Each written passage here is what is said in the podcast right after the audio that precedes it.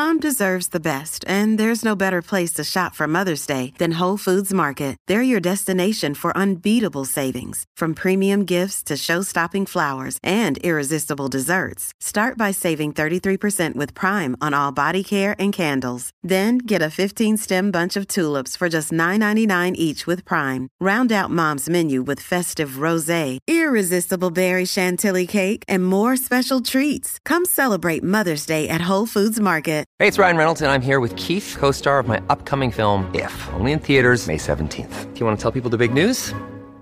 All right, I'll do it. Sign up now and you'll get unlimited for $15 a month in six months of Paramount Plus Essential Plan on us. Mintmobile.com slash switch. Upfront payment of $45 equivalent to $15 per month. Unlimited over 40 gigabytes per month. Face lower speeds. Videos at 480p. Active Mint customers by 531.24 get six months of Paramount Plus Essential Plan. Auto renews after six months. Offer ends May 31st, 2024. Separate Paramount Plus registration required. Terms and conditions apply if rated PG. Person. So we're all like, I can control my own energy. Listen, they can measure the energy that leaves from your heart that your heartbeat creates eight to 10 feet outside of your body. So if you are in a 12 by 12 room with four other people, all that stuff is meshed up together. We are all adding to other, everybody else's energetic soup. So we do have to be careful around what kind of energy is in our space. And if somebody is such a different energy that it just doesn't jive, that's okay, but they need to get out of your room. This can't be it. There has to be more. Wait. Am I crazy? No. If you're yearning for more and working hard to make your dreams a reality, then you're in the right place. Welcome to Dreamcatchers. It's the only show committed to helping you self actualize and then transcend, leaving you with the legacy you've always desired. Listen in on conversations with successful philanthropists, entrepreneurs, and founders every week as we connect with them for inspiration, education, and direction. Your host, Jerome Myers, is here to help you exit the matrix and transform into a leader of your own revolution. The question is do you believe your dreams should be real? Hey, everybody, and welcome to the Dreamcatchers podcast. I'm your host, Jerome, and I've got Cait Donovan in with me today. Now, there's something about the Northeast, there's something about traveling. I don't know. Cait, where are you? I am in Jersey now, but I've lived all over the damn place. Okay. Where where where's all over the place? I'm I grew to... up south of Boston, about an hour south of Boston. I did my master's degree in San Diego. I met my husband in Buenos Aires. I lived in Warsaw, Poland for six years, and then Prague, Czech Republic for the next six years. And now, of all the places to land in the earth after moving all over the world, I landed in Jersey. What in the world? So exciting. So, and it's such an adventurous life and a number of different careers along the way, but you've gotten into this really cool space where I feel like you don't work every day. I don't work every day. That's an accurate assessment. And that was a really clear plan of mine. I believe in time freedom. It's one of my biggest values. I spent most of my life. I mean, when I turned 14, my mother was like, literally on my birthday, it's time to go get a work permit. So we marched over to the office to get a work permit. And I was working and going to school ever since. So I worked seven days a week for, you know, long enough. I'm done with that. Over it. Over it. And I think that I will take a minute to recognize the fact that I can actually make that choice and I know not not everyone can. But because I can make that choice, I feel like it is my responsibility to do so.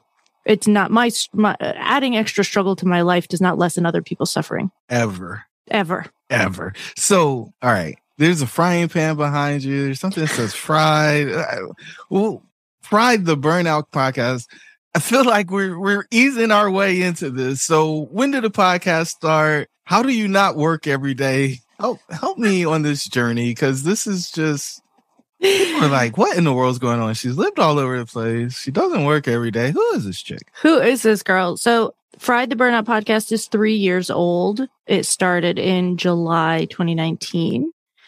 And has been such an amazing addition to my life. I do not make money directly from the podcast, although like if somebody wants to sponsor it, I'm cool with that. But I do use it for lead generation. Mo- all of my coaching clients, most of my coaching clients come from the podcast and a lot of speaking engagements, which is the majority of my income are speaking engagements. Those also come from the podcast. I have had companies start burnout recovery processes in their offices using the podcast episodes, which is wild. And then call me and say, listen, we've gotten through these, you know, top five episodes for helping people. And now we're a little bit stuck. Could you come in and help us? And then I get to go in and do a consult or do a workshop or whatever it is they happen to need. So when you're doing work like that, you can't necessarily work every day because if I have to be in Colorado on Monday, the chances are that Monday evening, I'm not going to be back in New York. Because why would you do that. That's just not reasonable. It's not reasonable, right? So a lot of times my days off will be travel days, but also I almost like refuse to work 5 days a week. When I look at my calendar in the beginning of the week, I have to see white space on it, clear space, places where there are no appointments. I have this sort of rule that if somebody calls me on a Monday and says, Hey, can we grab lunch this week? I have to have at least one slot where I could say, Yeah, I can do it on whatever day. If I can't have lunch with anybody during the week because I don't have enough time in my calendar, my calendar is too full. So, did you suffer from burnout? Uh huh. This is the whole story, right? I, while I was in Warsaw and Prague, I was a practicing acupuncturist. I did it for another two years when I got back to the States. So I have 14 years of being an acupuncturist. Wait, you, you were poking needles in people's faces? I was. Oh boy. I was, and they paid me for it and they liked me. All those things are true at the same time. So acupuncture is something that I absolutely adore. I know how powerful it is. I'm really lucky to be a part of that community and a part of that medicine. And the job was overwhelming for me because of we're just going to go right into it. I'm I'm like diving off the deep end right now. Are you ready? You asked me before if I was ready, but I'm wondering if you're ready. You wouldn't be here if I wasn't ready. Okay, here we go. Because of issues of self-worth and a tendency to self-neglect and a belief that unless I was useful to other people, I was useless and worthless. I gave to my patients way more than they wanted and way more than I actually had, and it burned me out. So people would come in, say elbow pain, whatever, it doesn't matter. And they would be 96% better. And I would be like, it's not good enough. And they'd be like, I'm actually cool with this. This is fine. I can play tennis. Like, I don't, this is awesome. I'm really happy. If it starts bothering me again, I'll come back. And I'm like, no, I want to fix it now. I want to fix it 100% and I want to fix it forever. And they're like, it's probably not reasonable because I play tennis and I sit down the rest of the day and I eat like shit, but you know, whatever. And I'm like, but it needs to be perfect. Right. So I wanted more for people than they wanted for themselves. So I was fighting a battle that I was never going to be able to win. That's exhausting. Wow. And so everybody out there is feeling convicted right now because they all want more for the people around them than they want for themselves. And they're like, wait, I'm not the only one and I'm not special because this is the thing that makes me special. And this is the thing that makes me different from everybody else in the world. And yeah. he's like, no, been down the road. Been down the, the road. And I still want big things for people. The difference now is I ask them what they want and I respect their answers. Ooh. So you don't spend time trying to grow their expectations or desires? If I can inspire them to be grown and it's exciting for them, cool. But being content is like high, like highly underrated. There's a lot of people that could just be content if we weren't shoving it down their throats all the time that it needed to be bigger, more, better, faster, harder, better, faster, stronger, you know? This is really interesting. And so if so, somebody's content, I just let them be. Yeah, I, Gary Vee talks about it a lot, right? It's just, uh, hey, Mazel Tov. If you're living the life you want to live, great. I'm not here to tell you to do something else. No. But what about the people who want more? They're asking those questions like, is this it? And what was it all for? What do you do with those folks? Depends on what they're looking for. So if they're the people that I work with most frequently are burnt out, right? So they got to a place, they created a life that they thought was the life they wanted. They, a lot of people that I work with checked off all the boxes, right? They, they did all the things on the list. And then they looked down and they said, I'm supposed to be happy now. It's not working. Why isn't it working? And to me, in those moments, this is when we start to dig into the actual real stuff okay, that's what society told you was going to work. That's what you wrote down on a piece of paper one day because you saw somebody else that had it and you assumed that it was better. So you went for it. And then you got there and you realized, eh, like when I started speaking, I was like, this is a great gig. You get big amounts of money for short amounts of time. Amen. And you know something? There's a lot I didn't know. Every time I've learned something new and entered a new space that I assumed from the outside was easier and better than whatever thing I was doing, what I learned was there's all sorts of stuff in the background that I don't know about just yet. And it's just as challenging as anything else. The my husband and I talk about this a lot because we've lived all, all over the place, right? Like my husband lived in Argentina for a year. I was only there for a few months. He's Polish. He speaks fluent Spanish, fluent Czech, a little bit of Portuguese, been everywhere, right? So we've we've been all over. We've lived lots of places. And when you're deciding where you want to live and what you want to do, as much as deciding what you want out of it, the other thing you have to decide is what you're willing to tolerate because you're gonna have to tolerate something. So, which things are going to bother you the least? I don't think most people know what they can tolerate. Like, I, I think no. people know what they don't want, right? But as far as this can exist in my life and I yeah. can deal with it, yeah. because it tends to grow, right? It's okay in the beginning and then it just gets bigger and bigger. And then that's all they start to focus on when all this other really cool stuff has happened. Yeah. Well, and sometimes it makes you lose, like you're saying, it makes you lose track of the cool stuff that's happening. So when that's happening, the question is, can you actually tolerate that thing? And, or did your, did your tolerance change? Like it's okay for your tolerance to change and have to shift some things in your environment. There's so much effort placed on the internal world in the coaching world. We're like, if you just fix enough of your insides, like the rest will just work.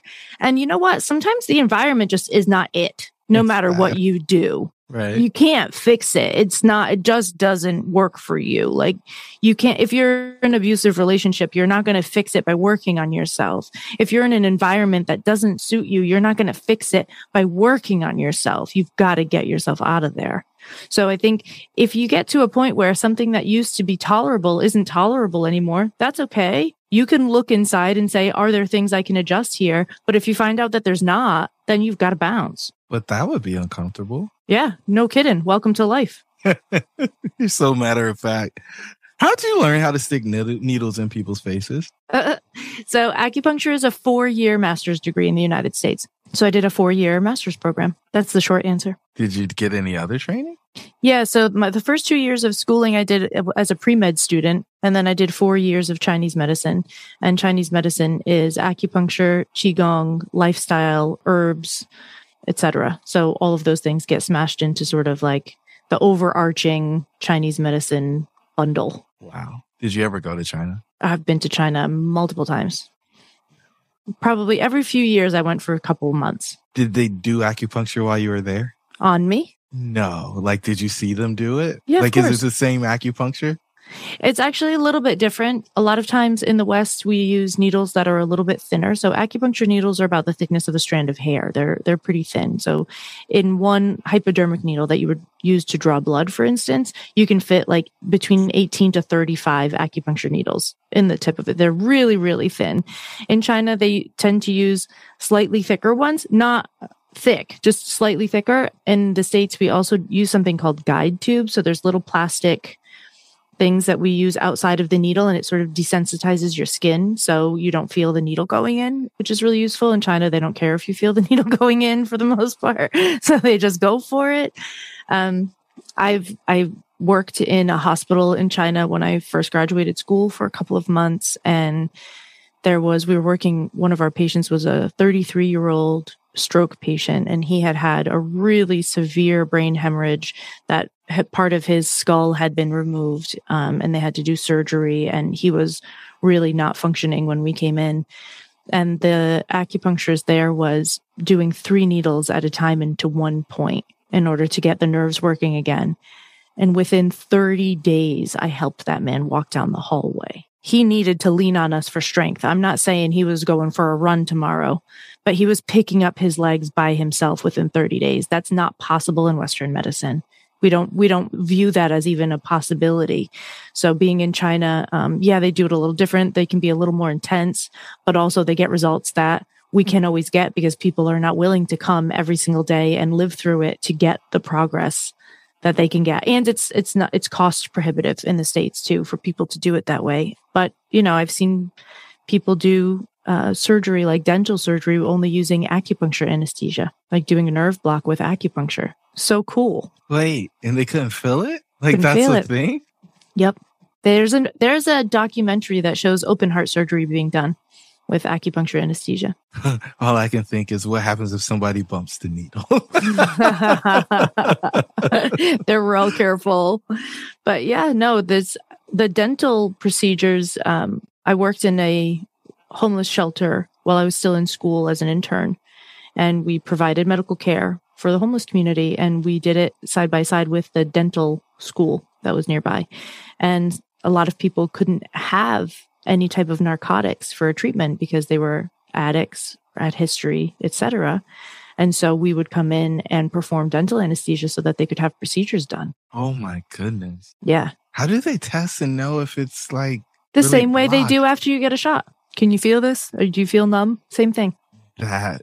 mind blowing, right? I know. Yeah. I, I I didn't even realize you could do the blocks. Right. I've had anesthesia done or I've had anesthesia done, but I've had um, acupuncture as well. yeah. But I never put two and two together. That is just it's not commonly done here. It's just, it is a possibility and it's cool to know that.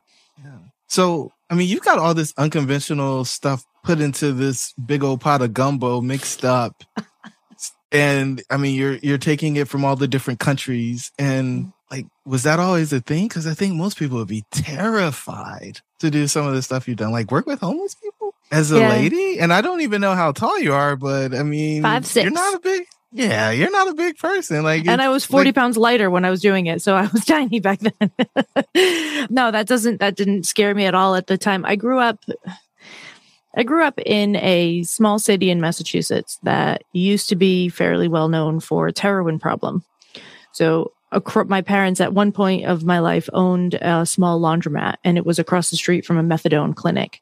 So these were not worlds that were really foreign to me. I didn't feel uncomfortable with homeless people. I don't feel uncomfortable in big cities. I don't feel uncomfortable walking down the street by myself at night. That's that I didn't grow up with um with a lack of street knowledge. So I feel fairly confident and safe within myself kind of no matter where I am. That was a big part of me being able to travel is that I, I'm just don't feel very afraid and I have eyes in the back of my head because I grew up in a place where you you had to you had to pay attention so I do feel pretty safe in that regard. But I did do a biz online business training years ago, and the coach asked us to reach out to 25 people that we knew and ask them to tell us the first three words that they think of when they think of us. So I had to call somebody and say, Hey, when you think of me, what are the first three words that pop into your head? And just see what they said and start writing down what everybody said and see if there are any patterns when you get through 25 people's a lot of people. So you're bound to get some things that repeat.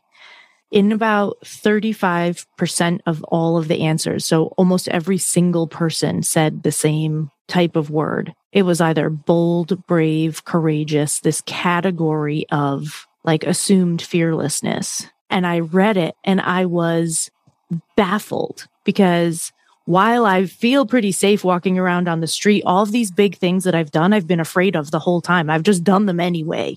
But it's not that I didn't feel fear. It's not like so I, I didn't feel bold when I felt them. I felt fear. And then I thought, but that's what braveness and boldness and courage is. It's feeling afraid and still acting.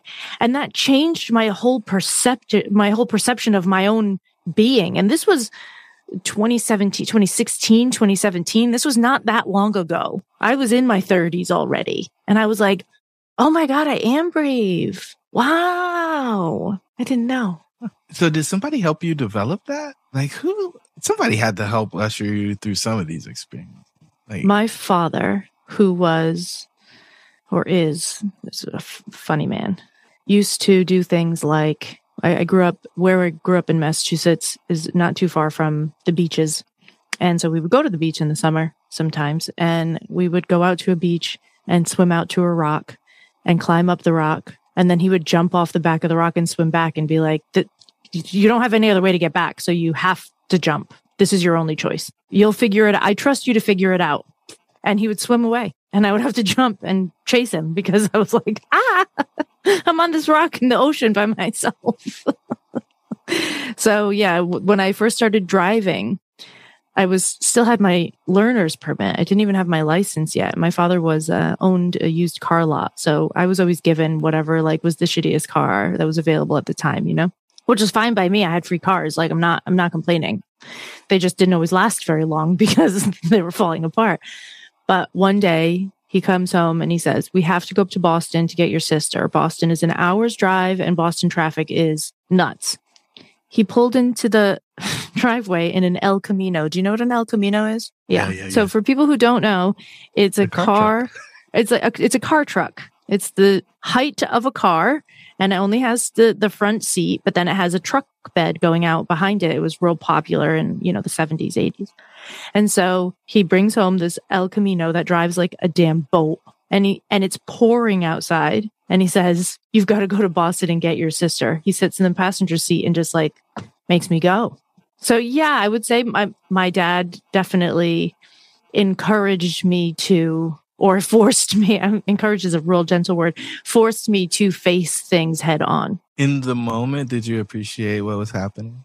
By the time I was driving, that situation I thought was hysterical because it's so him. Like at some point, you're just like, okay, dude. Like it got to the point where when I was little, it bothered me a lot, but it did get to the point where I knew it was coming and I started to wait for the challenge. So I would wait, like I, we would be somewhere and I'd be like, oh, this is, there's an opportunity here yeah, I'd be looking around and being like, what is he going to make me do here? And like, I'd try and guess what, like, what the challenge was going to be.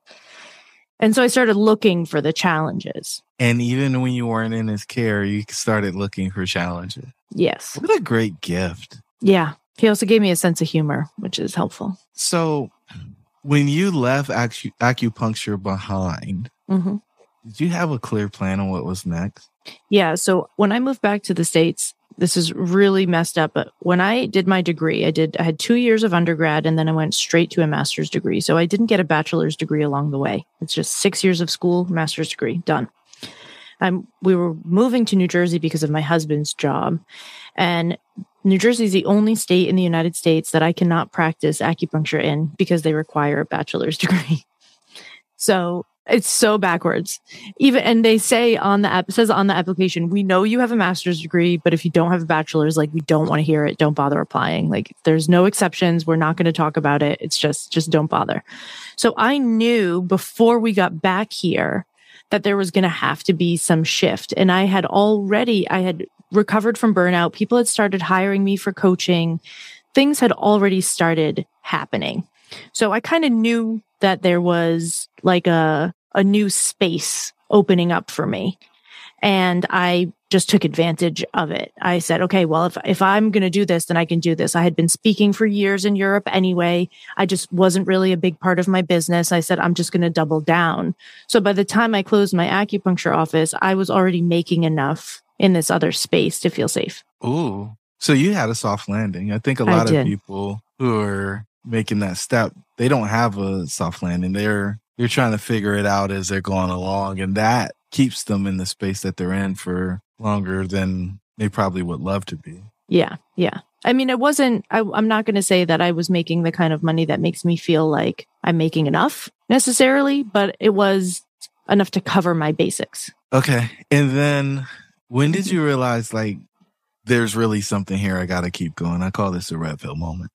I started between the podcast and showing up at events, I started getting messages from people that said, I never thought about these things this way before. You literally just changed my life. This one sentence really st- like stuck out. And I started hearing something really similar pretty often. Like this one thing that you said really hit me. And I started realizing that instead of being in a one-to-one situation where I'm the I'm the doctor, somebody's the patient, I can talk to 300 people at a time. And those 300 people, each of them can take one sentence that I said and it can transform things for them. That's powerful.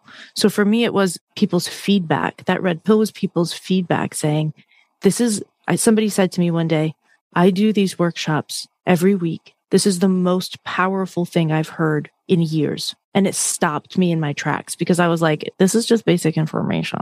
It's not basic information, not for everybody. It's basic information for me. So it's almost as if you inspired them to more, as we were talking about earlier, because they became aware of what was possible, which then also connects you with your dad, right? Because now you're challenging them in ways that they haven't been challenged, and they got to. You trust them to figure it out. I trust them to figure it out, or I trust them to figure it out or ask for help if they need it. So, I mean, based on what the stories you've told me, everything in your life is going perfect, right? So there's been no challenges on the none journey since at all. you left. Yeah, none. Oh, it's for the course. I mean, no, my my father before he was this challenger was a drug addict and an alcoholic. So he got sober when I was between six and seven. I started working when I was 14. I worked my way through everything. I bartended and all of that. I met someone who was a foreigner when I was abroad. So I have an international marriage, which has been, is really complicated to navigate at certain times. When I moved back to the States, I ruptured my Achilles and spent four months in bed. You know, there's been some stuff along the way. Normal stuff. Just Uh, so- but life, you know, just everybody's got life, everybody's got stories. A lot of people want to unlock their ultimate potential but lack the strategy, support, and stamina necessary to achieve their major goals.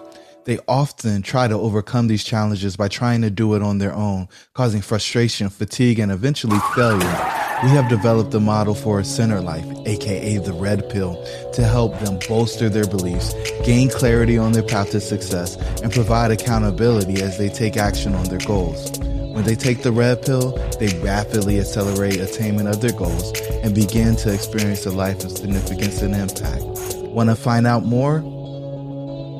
Hop over to jeromemyers.co. Now, let's get back to the episode. So, I don't think I've ever dove into that, but you brought it up. So, like, what type of challenges come with being in an international marriage?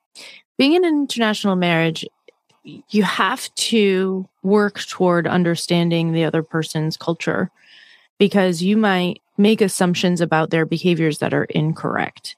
So the way that Polish people interact with each other, I often think is rude because it's not the way that I would interact with people, but it's not rude for them because that's their standard. Like that's just normal. If I was sitting at the table and I said, give me the milk, my parents would look at me and be like, are you kidding? Like, could you pass the milk, please? Is very different. But in Polish, you don't say it that way. You just say, give me the milk and people just do it. And it's not, nobody takes offense to it. It's very, it's, it's not a problem. So there can be a lot of really small things like that, that you don't realize that the person is not like trying to hurt you or not, eh, the person is not being rude. They're just doing things according to what the, their norms are. And it wasn't until I learned how to speak Polish fluently and lived there for a significant portion of time that I was able to let go of some of the behaviors that I was like, well, that's not right but it's not right according to Americans, which doesn't make it wrong. Like it's just different. Yeah. It, and I don't know if that's specific to international marriages. I think people have a model of what should happen in the home. And when, They anytime do. you merge two of those, it becomes, it can become a mess. Yeah, they do. And it, it just, I think the level of acceptance is easier even in an international relationship if you take the time to learn about the culture because you can let go of things a lot easier. When you're from the same culture, it's a lot harder to let go. That's the bigger challenge there. But here you can let go as long as you know what's going on. You know, like I was like, ah, things are so like personal. Like when you say in Polish, when you say that your son got sick, you say, my son got sick on me, like it happened to you. You know, it's like everything's, and I'm like, God, relax. The world is not out to get you, but that's just the language structure. You know, so I silly things like that. But I, I, you're right. I mean, that happens in every relationship. So, all right, you're out here in the wild now. I mean, I think before you left, it might have been the wild, but here in the wilderness, Yeah. right? What's been your worst fear in the process?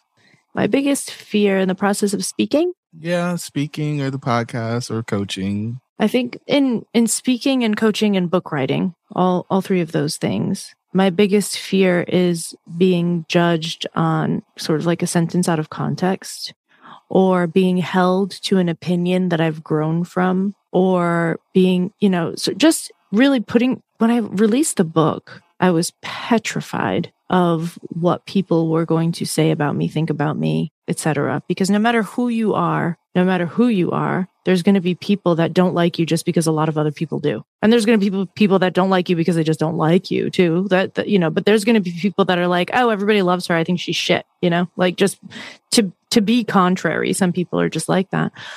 And putting myself out there for that level of scrutiny and judgment, I think is still the the hardest part. I'm standing in front of a stage, I'm talking to a thousand people. You know, at least 40 of them are not going to agree with me, at least on a good day. How'd you get over it? Why? Uh, I'm not I mean, over that could be a cage. I'm not over it. You're taking action though. I You're not am. letting it keep you from doing stuff. Well, did you hear about my challenges before? I just face them. You just do it because at some point, I mean, I just got some feedback from a workshop that I was not sensitive enough about something. And I was like, okay, this is my fear. This is the thing. I didn't include somebody. I missed something. I didn't create enough space for something. People didn't feel safe enough with me.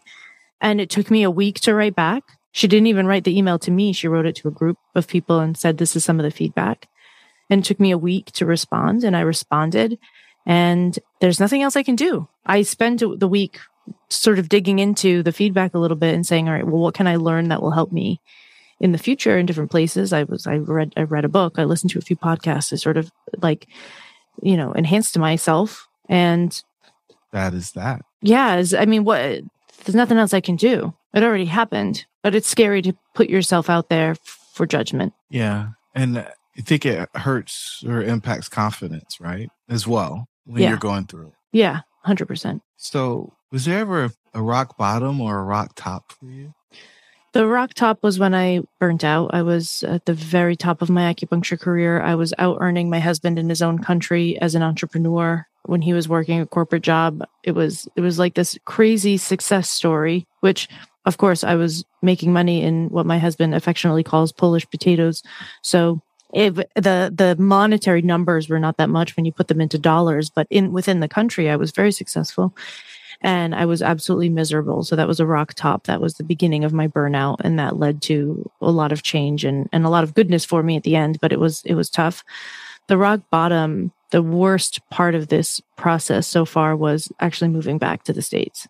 So coming back to the states, we expected to sort of hit the ground running. My husband got a decent, has a good job, and it was a decent job at the time, but the money was not commensurate to what we were accustomed to in Europe. So there were some adjustments that needed to be made. And I've always made my my money on top of that. And within six weeks of getting here, I ruptured my Achilles. I couldn't stand. I didn't have a speaking career yet. I didn't have the podcast yet. And I couldn't do acupuncture because I couldn't stand. And in order to do acupuncture, I had to go into New York City because I can't practice in New Jersey. So I can't get on the train. I can't walk from the train to where I have to go. I don't have anywhere to practice out of because I haven't even gotten it set up yet. What am I supposed to do? And that time nearly crushed me. And, and moving is really stressful, especially international moving. And my husband was going through his own shit. And he's always been extremely generous, but we were going through this and he was like, you really need to get on it. Like, I can't be responsible for you. Like, I didn't, I never married you to like have a trophy wife who doesn't work. And I was like, dude, I've owned three businesses in two foreign countries because your job moved. Like, I'm good at this. I, I just physically am like physically incapable, but he was not in his right mind. You know, he was, he, he was losing it. The responsibility was heavy. I was sick. Like, he was just going through his own stuff. And this was, I sat there and I thought, well, what if I'm never successful in this country? Like, what if I could only make it because I was like the special American? Oster syndrome. Yeah. Yeah. And it took me a year, a year at least. So you get the first gig. Yeah. Tell me about it. The first gig that made any significant kind of money was th- through networking, through connections, as, as it tends to be.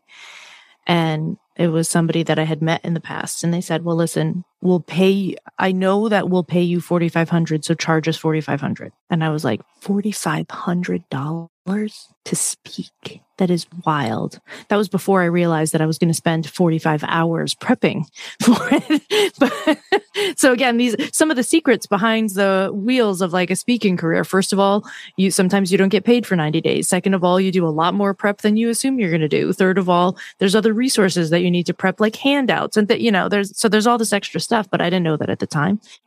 And I showed up and I did it and I crushed it. Like I killed it. It was so great. And within a couple of weeks, someone from that group had spoken to someone from another group and said, Hey, listen, you should have this girl come in. She's great and she's still not very well known, so you can get her for cheap. so they were like, "We'll pay you forty five hundred dollars," and I was like, "Amazing!"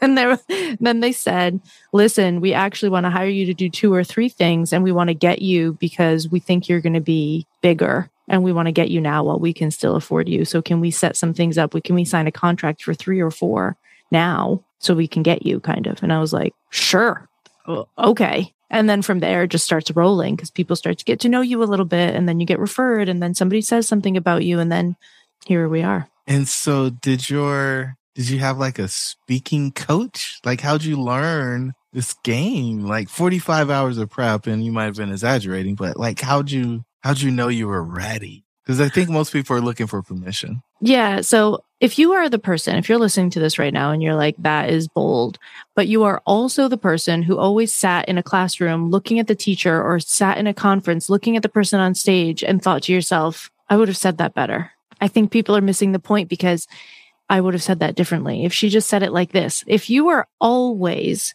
imagining yourself in the front of the room, go to the front of the room. I think that's it. I, I have very rarely watched somebody be a speaker and thought, mm, they're better than me at that. Doesn't mean that they're not better than me because be actually be becoming a speaker, my speaking has improved majorly over the past two years just from practice. But I always pictured myself being able to do it well. I, I used to sit in elementary school and watch the teachers and be like, if she explained that different, more people would understand. So I've always pictured myself in that place. And so if, if somebody's listening and they've always pictured themselves in that place, the only way to know if you're good in that place is to stand there and try it. And it turns out I have a natural talent for it. Cool. I thought that was going to be enough. But if I actually wanted to make six figures speaking and, and pay my bills and live a good life, then I had to improve. This is when I joined the National Speakers Association. I go to monthly meetings, we do lessons, there's workshops, there's all sorts of things that I have leaned on over the past year to improve my skills as I go so that I can continuously charge more money and get bigger clients, etc. But there was something there, right? Because they said you were good. You got referred. I did. We're trying to catch the rising star before it gets yeah. too costly. Yeah. What makes a compelling speech? I think there's a couple of really important aspects. I think one of them is your ability to hold space for an audience. The reminder that you're not there for yourself, you're there for them. This was fairly easy for me because of being an adult child of an alcoholic. I'm accustomed to being in tune with my environment, in tune with people's emotions, in tune with subtle shifts in energy in a room. Adult children of alcoholics happen to have that skill. We'll call it a skill. It's also a coping mechanism, but you know. So that was pretty easy for me. In addition to that, I had bartended wait and waitress for years. And then I was an acupuncturist where I was speaking with people one on one. I did 30,000 treatments in 15 years. That's a lot of conversations with people.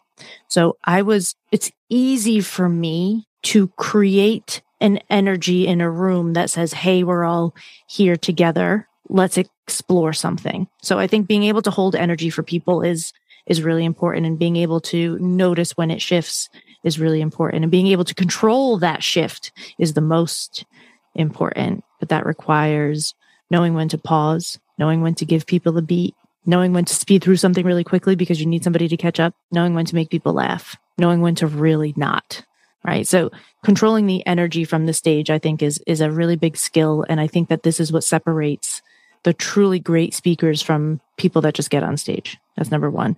Number two is your ability to interpret situations and, and lessons in a way that reaches people. So this is about storytelling abilities. And this is about not just regurgitating other people's information about having your own original ideas. Okay. Uh, and let's be honest, there's not a lot of original ideas out there anymore. Everything's already been like thought of and said in some way, shape, or form. So I'm not saying that I'm out here like creating shit that nobody's ever said. Like that, that's, that's just not true. But I might be saying it in a way that you haven't heard it before. And if I can do that, then I will reach more people. So if you're just regurgitating, if, if you are setting up a PowerPoint for a speech and four of your slides are quotes by other people who are still living, that's not your speech. That's other people's work. Ouch. That's not your speech. Have your own thoughts about it. You can refer to those people, sure, but you are trying to bolster your own image by leaning on people that have said things better than you think you can say them. Say it better. Find your own way. You have to be somewhat original to be a good speaker. So I think those two things are are really critical in that space. And today like so for the for the energy of this podcast, your energy is like really smooth and steady and down here. If I was on a podcast with my friend Julie, I'd be talking like this, Matching. right? But I'm matching you here because this is the energy of your space. I don't create the energy in this space. You create the energy in this space. My job is to be here with you. You know, it's interesting that you said that because I think there's a lot of people who go into the space and they want to set the mood, Mm-hmm. energy, temperature Mm-hmm. be, to whatever makes them comfortable. Yeah. And it becomes off putting for the people who are already in the space. yes. But you own this space. I don't. I just connect the dots on something that because I've I've dealt I've I've spent time with people who struggle with why don't people enjoy when I am in their space? And it's because they come into the space and disrupt it. And that's that's the fastest way to get people uncomfortable and disinterested.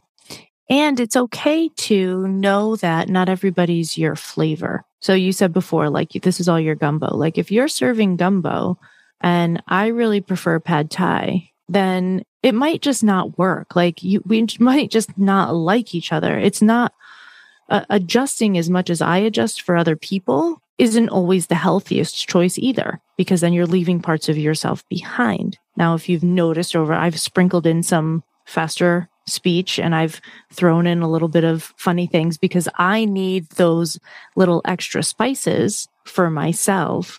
But that doesn't mean that I'm changing the base of your gumbo. That's already made, right? So we talk about this in an, in an emotional aspect really frequently with my clients.